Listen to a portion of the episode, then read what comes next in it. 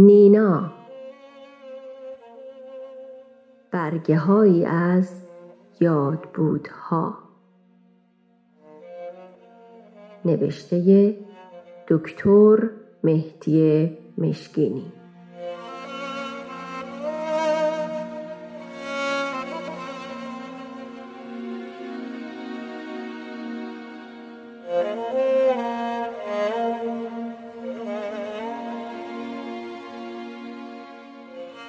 بخش هفتم.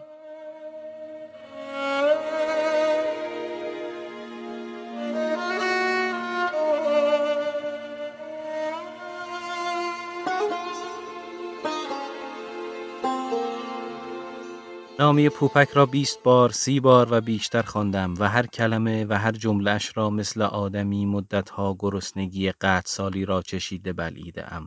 اگر خوابیده‌ام به یاد نینا و به یاد بیخوابی‌های او روی زمین خشک چوبی در حالت جنینی مچاله چرت‌های کوتاه زده‌ام. در بیداری مست کرده‌ام، زجه زده‌ام، کفر گفتم، به هر چه دین و مذهب و دیندار و مذهبی ناسزا گفتم.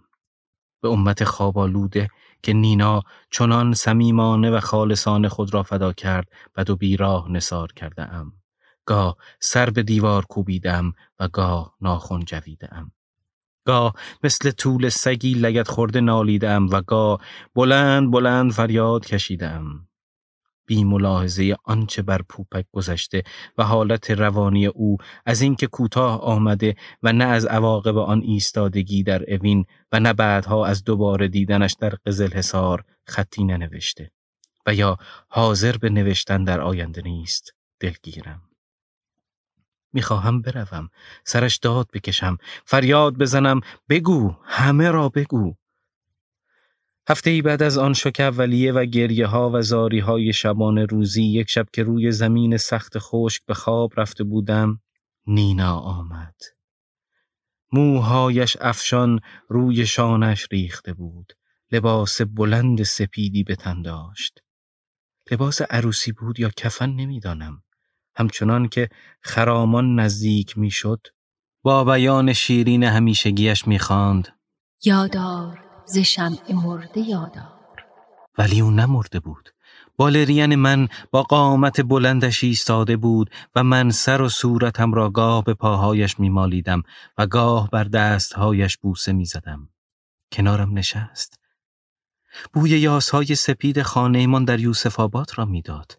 گفت: اون شعر حمید مصدق رو که وقتی در فوت پدر بزرگم من در اون افسردگی عمیق دست و پا می زدم، به گوشم خوندی رو دوباره بخون. و من خواندم: بشکن سکوت حادثه را، بشکن منشین به چاه سار فراموشی، بسپار گام خود به ره، بسپار. و نینا همچنان که با طمأنینه دور و در مه گم می شد، می خواند: سهراب مرده راست غمی سنگین، اما غمی که افکند از پا نیست. برخیز و رخش سرکش خود زین کن، امید نوش داروی تو از کیست؟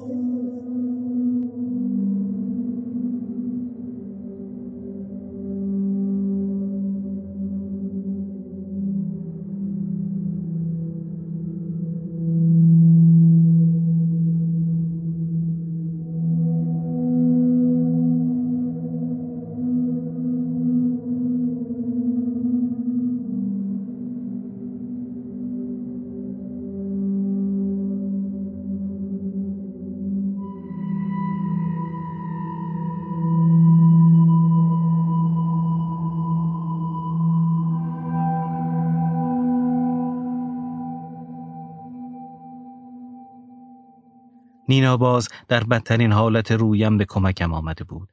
وقتی بیدار شدم، شیشه های الکل را یکی بعد از دیگری شکستم. دستگاه تقدیر را خرد کردم. به خودم قول دادم به جای خودسوزی با پوپک و یا بی پوپک از گم شدم سراغ بگیرم. رد پای زندانیان سیاسی پناهنده را بگیرم و از شناخت آنها، از نینا و آنچه بر سرش آمده پرسش کنم و با همین دل صد پاره و قلم شکسته روز و شبهایم را با نوشتن پر کنم.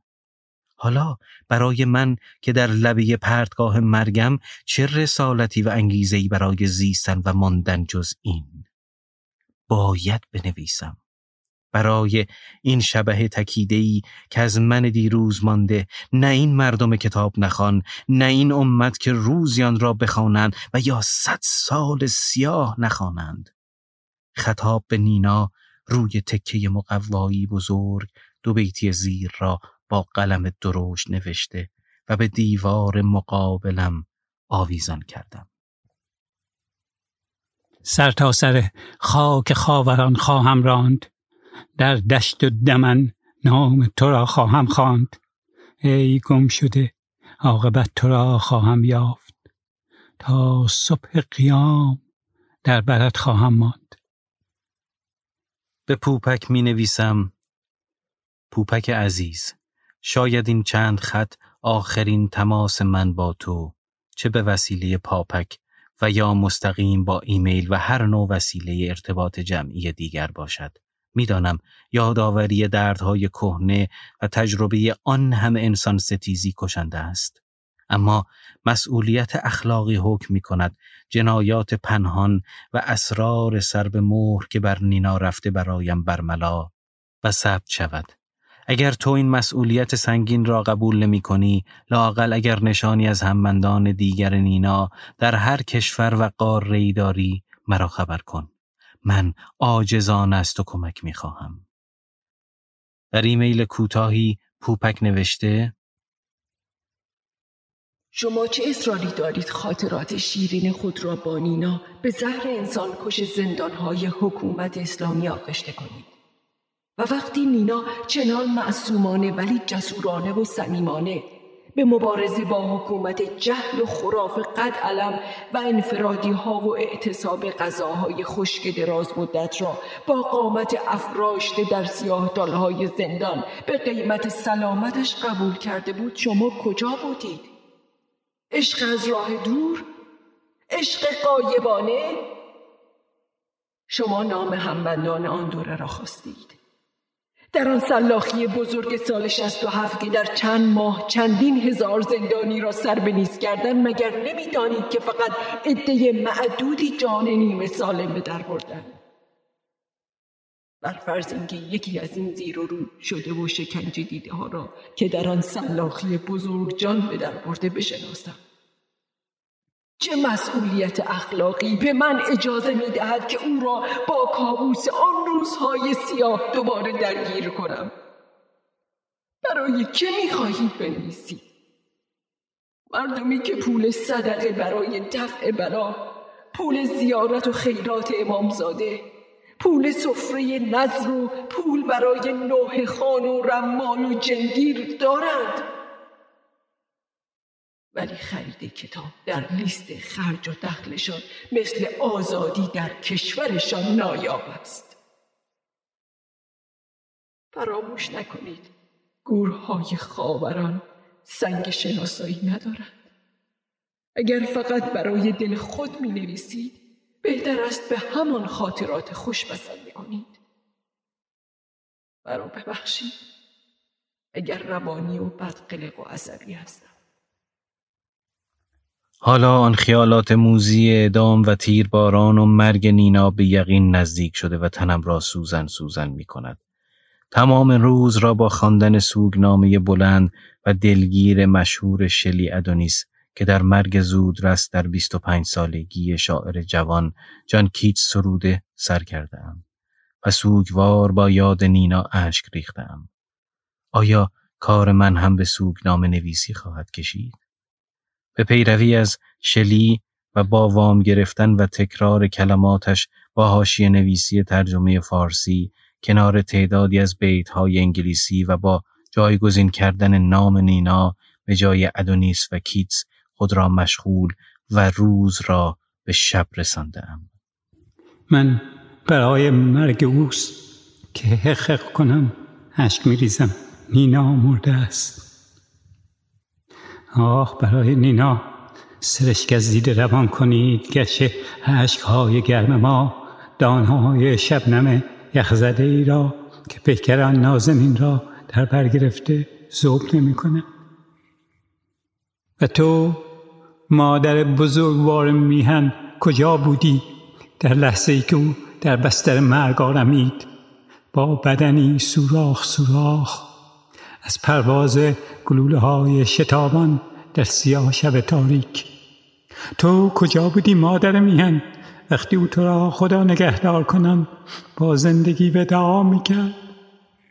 آه مادر غمزده داغدار میهن، بیدار شو و سیل سرشک سوگ از دیده سرازیر کن. ای خیلی خوش آهنگ ترین سوگواران دیگر بار اشک سوگ بریزید. و تو ای ابر مادر افلاکی باز به عذاب بنشین، او مرد. نینایی از سلاله جاوید زندگان که افتخارات سرزمینش را حوزه‌ای ها و اجیران آزادی ستیزشان زیر پا لگدمال کردند و با اجرای مناسک نفرت انگیزشان و آیین سیادت و قتل و خونریزیشان فرهنگی باستانی را به صخره گرفتند. ولی نینا این مبارزه دریا دل بدون رعب و دهشت به پیشواز هیالوی مرگ رفت و با اینکه از این ورط رخت بیرون کشید، روح زلال و پاکش، روح این یکی از برگزیده ترین فرزندان نور، هنوز و همیشه بر تارک زمین فرمان روایی می کند. او در آن پای تخت بزرگ شکوهمند پا بر عرصه وجود گذاشت و در چنین پای تختی بود که به بهای پاکترین نفس اهورایی، به بهای جان گوری میان جاوید زندگان خرید.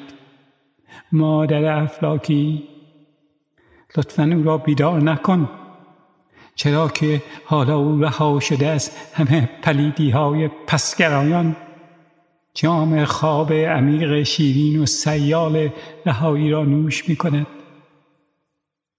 آن پیک های بالدار شورآفرین اندیشه که فوج مرغان دستاموز او بودند و او آنان را در جویبار روان اندیشه می پروراند، فوجی از مرغان بلند پرواز اندیشه که او به آنان درس موسیقیایی عشق می داد، حالا دیگر از پرواز ماندند.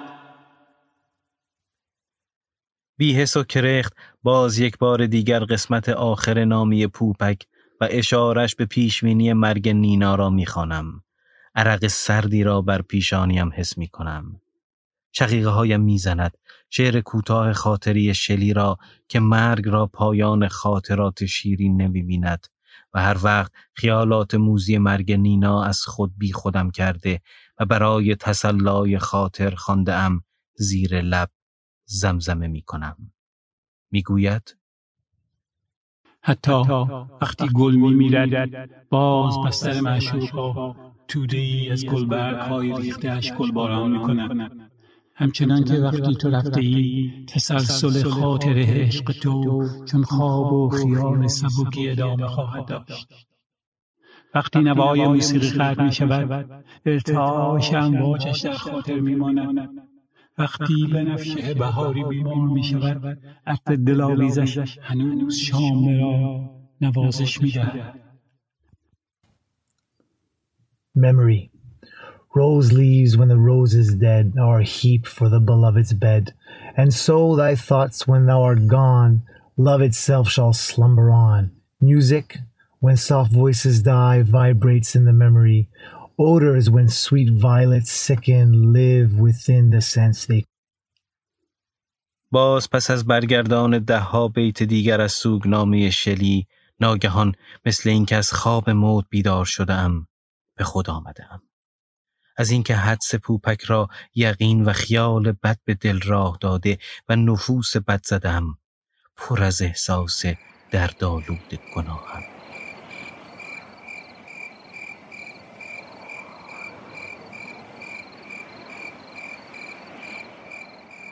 شب است و تاریکی، دلم به شدت گرفته.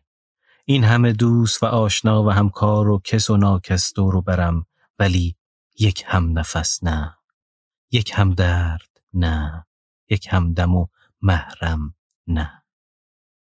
سال گزنده پوپک آزارم می دهد. تو کجا بودی؟ عشق از راه دور، عشق غایبانه؟ نه، اینطور نبوده. پوپک باید بداند، شاید اگر بداند کمک کند، شاید ادامه دهد و بنویسد.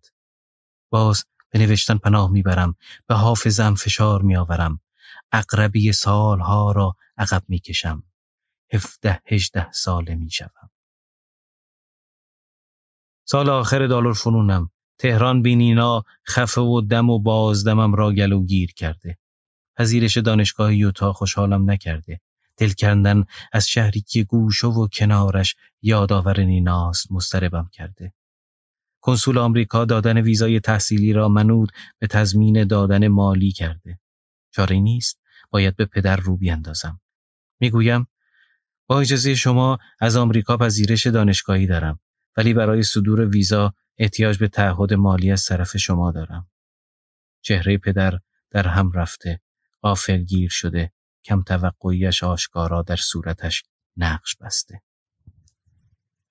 و اگر به خاطر تعهد مالی نبود بیخبر راهی می شدی؟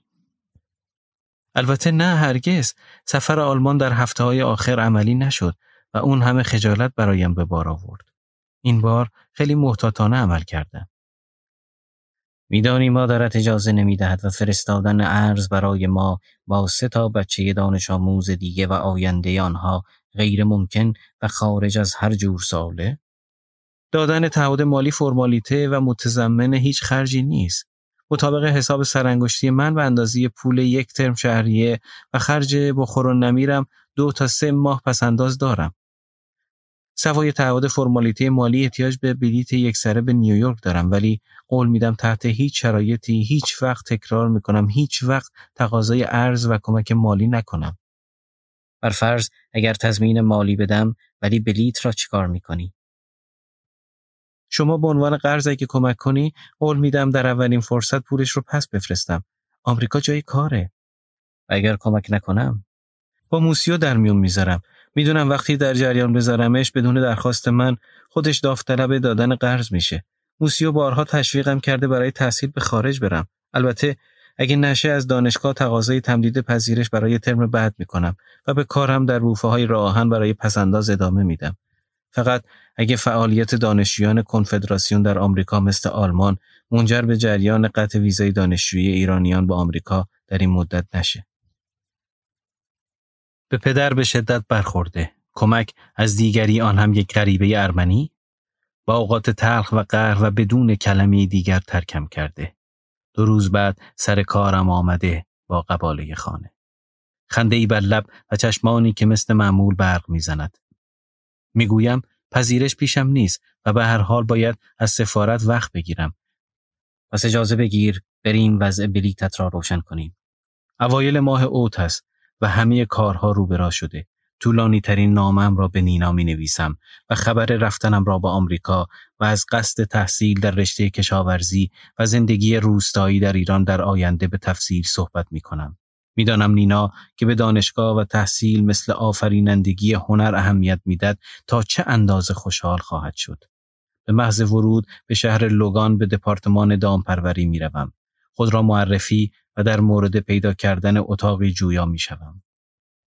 اسم ساختمان اداری امور دانشجویی را می گیرم. آدرس ارزانترین اتاق اجاره‌ای در لیست. اتاقی بدون آشپزخانه در محلی دور افتاده را یادداشت و پرسان پرسان خانه را پیدا می کنم. پیرزن و پیرمردی از جوانهای عهد عتیق اتاق را که جدا از ساختمان و قبلا انباری و کارگاه کوچکی بوده برای کمک خرج با گذاشتن تخت خوابی و بخاری دستی کوچکی آماده اجاره کردند. با همه خستگی مفرط از سفر تهران به نیویورک و بعد راه دراز دو شبانه روزی نیویورک تا یوتا با اتوبوس، قبل از خواب باید نامه‌ای برای نینا بنویسم. نامه نیمه کار مانده. به خواب عمیقی فرو رفتم. وقتی بیدار شدم از درک حقیقت زندگی جدید در محیطی غریبه و تنهایی تمام وجودم از احساس گنگ و ناشناخته‌ای پر شده. برای فرار از افکار مخشوش به نام نگاری پناه میبرم. اول نامه نینا را تمام می کنم و بعد نامه هایی به خانواده، به موسیو و دوستانم می نویسم. اولین جواب نامه هایم و آدرس محل اقامتم در شهر لوگان از نیناست. نامه‌ای با جوهر عشق و محبت و آرزوی موفقیت و پیشرفت، رقم خورده که غم غربت و دوری از خانواده و دوستان و همه دلبستگی‌های دیگر را در هفته‌های اولیه قابل تحمل تر می‌کند. در نامه‌های بعدی نینا می‌خواهد تا آنجا که فرصت دارم از تجربه‌ام و برداشت‌های اولیه‌ام از محیط آمریکا، از روحیه مردم، از اعتقادات مذهبی، از روابط سیاه و سپید و تبعیضات نژادی، دید اجتماعی و سیاسی و نحوه برخورد با ایرانیان برایش به تفصیل بنویسم. درخواست نینا به شدت خوشحالم کرده، چرا که این بهانه‌ای برای ارتباط مکاتبه‌ای هرچه بیشتر شده. زیر لب از قول نظامی زمزمه می کنم: زین جمله فسانه ها که گویم، با تو به سخن بهانه جویم. و بیشتر وقتم را در کتابخانه به جای مطالعه دروسم به خواندن تاریخ استقلال آمریکا، زندگی سرخپوستان قبل و بعد از مهاجرت اروپاییان، تاریخ بردهداری، جنگ‌های داخلی و غیر از یک طرف و تمرکز در رفتار و گفتار محیط اطرافم می‌گذرانم. میخواهم با دقیق ترین و بی‌طرفانه ترین مشاهدات، اطلاعات و برداشت‌هایم را برای نینا بنویسم و در جریان فرهنگ و سیاست و اقتصاد سرمایه‌داری آمریکا بگذارم. به نینا می‌نویسم: پس از خواندن نامت در چند روز گذشته ساعت‌ها در کتابخانه شروع به خواندن تاریخ ایالات متحده کرده‌ام. هم فال و هم تماشا، هم آموزش زبان در سطح دانشگاهی و هم آگاه کننده و سرگرم کننده. برای درک اساسی و سیستماتیک از تاریخ گذشته و حال آمریکا، از زمان کریستوف کلمب و تاریخ کشف قاره جدید، مهاجرین اولیه، رقابت و کشمکش‌های کشورهای فرانسه و انگلیس، اسپانیا و پرتغال و هلند برای برپایی پایگاه‌های مستعمراتی و تصاحب هرچه بیشتر زمین و بهره برداری از معادن طبیعی در دو قرن اول پس از کشف قاره جدید شروع کردم. ولی پس از این اطلاعات اولیه بیشترین تلاشم را صرف بررسی وقایع سرنوشت‌ساز چند دهه سالهای پیش از انقلاب و دهه‌های پس از استقلال آمریکا از بریتانیا خواهم کرد و تو را در جریان خواهم گذاشت. نینا هم مرتب از تجربه زندگی در فرانسه برایم می‌نویسد، ولی آنچه همیشه مرا چشم به راه می‌گذارد نمونه‌ای از نمایشنامه‌های خودش و یا ترجمه و تلخیص و بازنویسی نمایشنامه‌های مولیر و ولتر و نامه‌های ایران مونتسکیو برای خواندن و پیشنهادهای من است و من از نعمت نامه‌های او با نام نمایشنامه نویسانی چون پیر کورنی و ژان باتیست راسن و غیره و نمایشنامه‌هایشان آشنا می‌شوم. نامه‌های نینا، سردی زمستان یوتا، انجماد آب نوشیدنی در اتاق بدون آب جاری و یک بخاری بیجان که برای صرف جوی سوخت کمتر روشن می کنم و یک لامپ برق و تغذیه روزانه سیب زمینی جوشانده و همه سختی های دیگر را قابل تحمل می کند. من همیشه آخرین نفرم که کتابخانه دانشگاه را قبل از تعطیل در ساعت یازده شب ترک می کند. در کتابخانه نیمی از وقتم را برای انجام تکالیف درسی و نیمی دیگر را به خواندن تاریخ دو قرن گذشته آمریکا می‌گذرانم. بین کلاس‌های درس و هفته‌ای بیست ساعت کار در گلخانه‌های تحقیقاتی دپارتمان کشاورزی دانشگاه و شبی سه چهار ساعت خواب، بیشتر ساعات شب را به خواندن مکرر نامه‌های نینا و نمایشنامه‌هایش و یا نوشتن جواب می‌گذرانم. گاهی پا از گلیم خود فراتر می‌گذارم و رول منتقد می‌گیرم و اظهار نظرهای ناآگاهانه می‌کنم. فکر می‌کنم در دل دوست بهر حیله رهی باید کرد. می‌خواهم به هر طور شده رابطه هرچه بیشتر و برقرارتر بماند، گرچه می‌دانم احساس شخصی را جانشین دانش حرفه‌ای هنر و دست خود را رو می‌کنم، ولی می‌خواهم نینا را تشویق به جواب‌های مکرر و طولانی کنم. نینا مثل همیشه با گذشت و چشم‌پوشی کالب و چکافی می کند و جوابهای آگاه کنندش را صمیمانه و ساده در نامه‌های متعدد می دهد.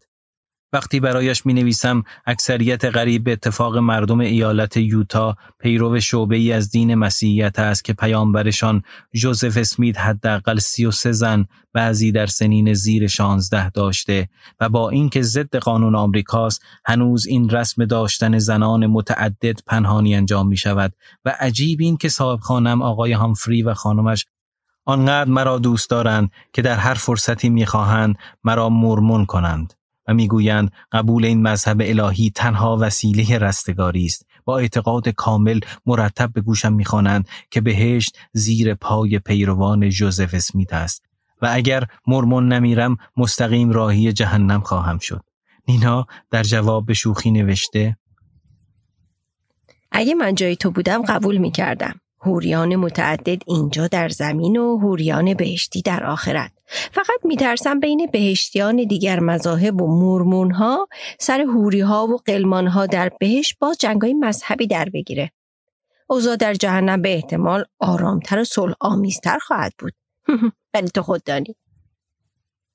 جواب نامه و طنز حوریان بهشتیش را با این دو بیتی شروع کرده ام: تا از سر کوی تو سراغی دارم، تا از گل خنده تو باقی دارم، از عشق تو تا چو لاله داغی دارم، از حوری جنتی فراغی دارم. و بعد با غزلی از سعدی ادامه دادم: در آن نفس که بمیرم در آرزوی تو باشم، بدان امید دهم جان که خاک کوی تو باشم، حدیث روزه نگویم، گل بهش نبویم، جمال حور نجویم، دوان به سوی تو باشم، می بهش ننوشم ز دست ساقی رضوان، مرا به باده چه حاجت که مست روی تو باشم. به وقت صبح قیامت که سر ز خاک برآرم، به گفتگوی تو خیزم، به جستجوی تو باشم. در نامه بعدی نینا خواسته بیشتر در ریشه های تاریخی این مذهب مطالعه و تحقیق کنم و او را در جریان بگذارم.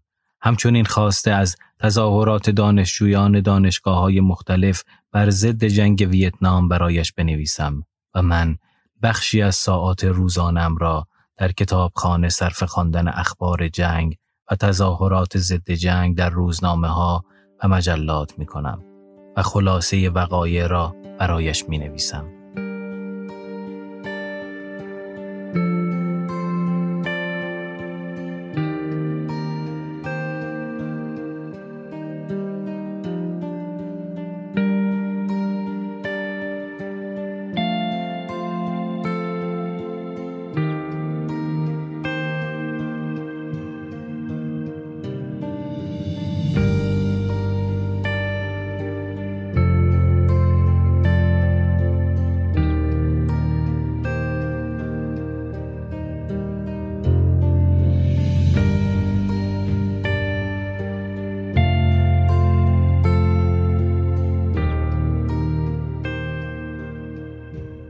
ترم‌های سال تحصیلی تمام شده و من تمام وقت در تابستان آن سال در خارج شهر در مزارع تحقیقی دپارتمان کشاورزی زیر آفتاب سوزان شروع به کار کردم. در یوتا احساس خفقان می کنم. تصمیم قاطع گرفتم با همه اشکالات مالی و سوغل جیشی هر طور شده از یوتا و این مردمی که شراب و حتی قهوه و چای را حرام ولی تعصب شدید مذهبی، تبعیض نژادی، داشتن حرمسرا و زن ستیزی و دروغ و تقیه مهر تایید خوردی رهبرانشان را روا و سنت قبول شده می دانند فرار کنم. انگیزه دیگرم انتقال به دانشگاهی با دپارتمان ایران شناسی است. در یوتا دسترسی به کتاب فارسی ندارم و این رنجم می‌دهد. از چند دانشگاه با دپارتمان ادبیات فارسی تقاضای ترانسفر کرده و پذیرش گرفتم. بین دانشگاه واشنگتن و دانشگاه برکلی واشنگتن را انتخاب می کنم و به محض گرفتن تصمیم قاطع به نینا می نویسم: ما آزموده ایم در این شهر بخت خیش، باید برون کشید از این ورطه رخت خیش. و اطلاع می دهم برای ترم آینده تحصیلی عازم سیاتل و تغییر رشته‌ام به جنگلبانی هستم. در توضیح تغییر رشته می نویسم در تورهای دپارتمان دامپروری به گاوداری و مرداری کارخانه‌ای که در آمریکا مرسوم است چنان از وضع دلخراش این حیوانات چکه شدم که احترام عمیق‌تری به گیاهخواری و گیاهخواران حس می کنم. مرغ‌ها را در محدوده‌ای به اندازه طول و عرض کاغذ این نامه مثل ساردین در قفس‌های سیمی در تمام عمر کوتاهشان زندانی می‌کنند. سر نوک‌هایشان را برای جلوگیری از کانیبالیسم با تیغی داغ می‌چینند. مشاهده مرغ‌های پربیخته، مرغ‌های پر و بال شکسته، مرغ‌های زخمی و خونین که در هوای آمونیاکی حاصل از مدفوعات خود له له می‌زنند، نه جایی برای تحرک دارند و نه پروبال گشودن. حسابی حالم را گرفته. کارخانه های پرورش بوغلمون و گاو و خوک هم بر همین منوال تولید حد اکثر گوشت و شیر بدون ترحم به این حیوانات اسیر بنا شده. قطع اعضا از شاخ و دم گرفته تا اخته کردن و با آهن گداخته داغ هویت بر پوست زدن معمول و قابل قبول شده. تزریق هورمون و استعمال بی‌رویه آنتیبیوتیک به منظور در کمترین مدت حد اکثر رشد کردن غیر طبیعی و آماده سلاخی شدن برای حیوان آرزه‌های گوناگون برای مصرف کننده مضر و باکتری‌ها را در مقابل دارو مقاوم کرده. به محض وضع حمل گوساله نوزاد را از مادر جدا می کنند. ناله های یک بند و دلخراش مادر و نوزاد جدا شده تا اعماق روح را خراش می دهد. به جای نوزاد ماشین های فلزی شیردوشی پستان های حیوان بیپناه را زالووار می مکن. گوساله ها را پس از اندک مدتی به غسال خانه می فرستند و مرغ های تخم گذار را که بعد از حدود یک سال به خاطر شرایط وحشتناک به کلی تحلیل رفتند با گاز خفه کننده می کشند و به زباله دانی می فرستند.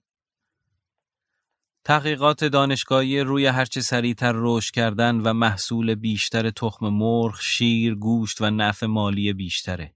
اغلب مزرعه داران کوچک البته نمیتونن با این مزارع کارخانه‌ای رقابت کنن و از بین میرن. دیدن وضع اسفناک این حیوانات سلیم بیدفاع و شاید خاطره ساعتهای خوش دیدارمان در پارک سایی یا به گفته تو جنگل سایی مرا اولین بار به فکر رشته جنگل انداخت. حیاتی بودن حفظ و بست جنگل در سلامت محیط زیست حالا به این انتخاب مصممم کرده.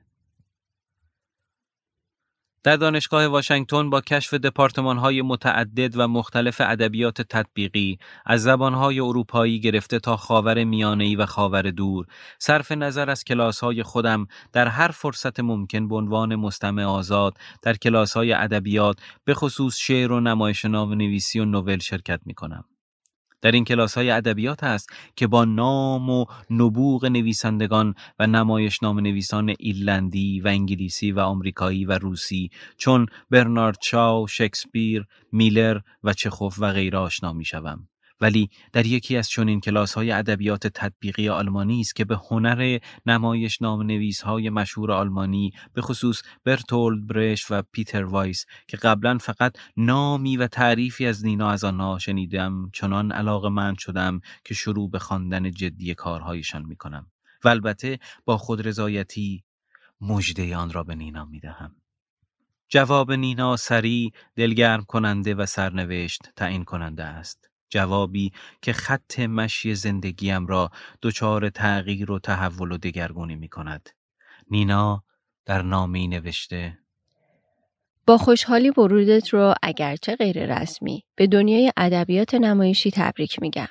در حال حاضر من مشغول انتخاب نمایشنامه‌های فرانسوی هستم که پس از برگشت به ایران، پس از برگردان و بازنویسی و ایرانی کردن اونها به صورت یک مجموعه چاپ و تعدادی از اونها رو روی صحنه ببرم. اگه تو وقت و حوصله داری که منتخبی از نمایشنامه‌های انگلیسی و آلمانی رو ترجمه کنی و برام بفرستی، اونا رو میتونم به لیستم اضافه کنم. در ضمن در حال مطالعه و تحقیق تاریخ انقلاب کبیر فرانسه هستم. پس از اول مروری گذرا از جریانات عصر رنسانس و عصر اصلاح پذیری، حالا به طور جدی با خوندن نوشته‌های عصر روشنگری در اواخر قرن هفدهم و اوایل قرن هجدهم شروع کردم. و تا شروع انقلاب فرانسه ادامه خواهم داد. نوشته‌هایی که قدرت دربار سلطنتی و نفوذ کلیسا رو زیر سوال برد و پایه‌های انقلاب فرانسه رو در سال هزار و هفتصد و هشتاد و نه ریخت.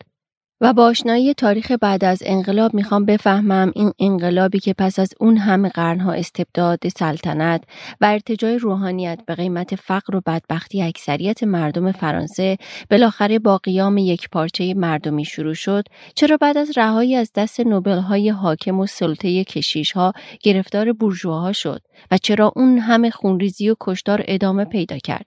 چرا سر اون همه انقلابیون راستین زیر تیغه گیوتین رفت؟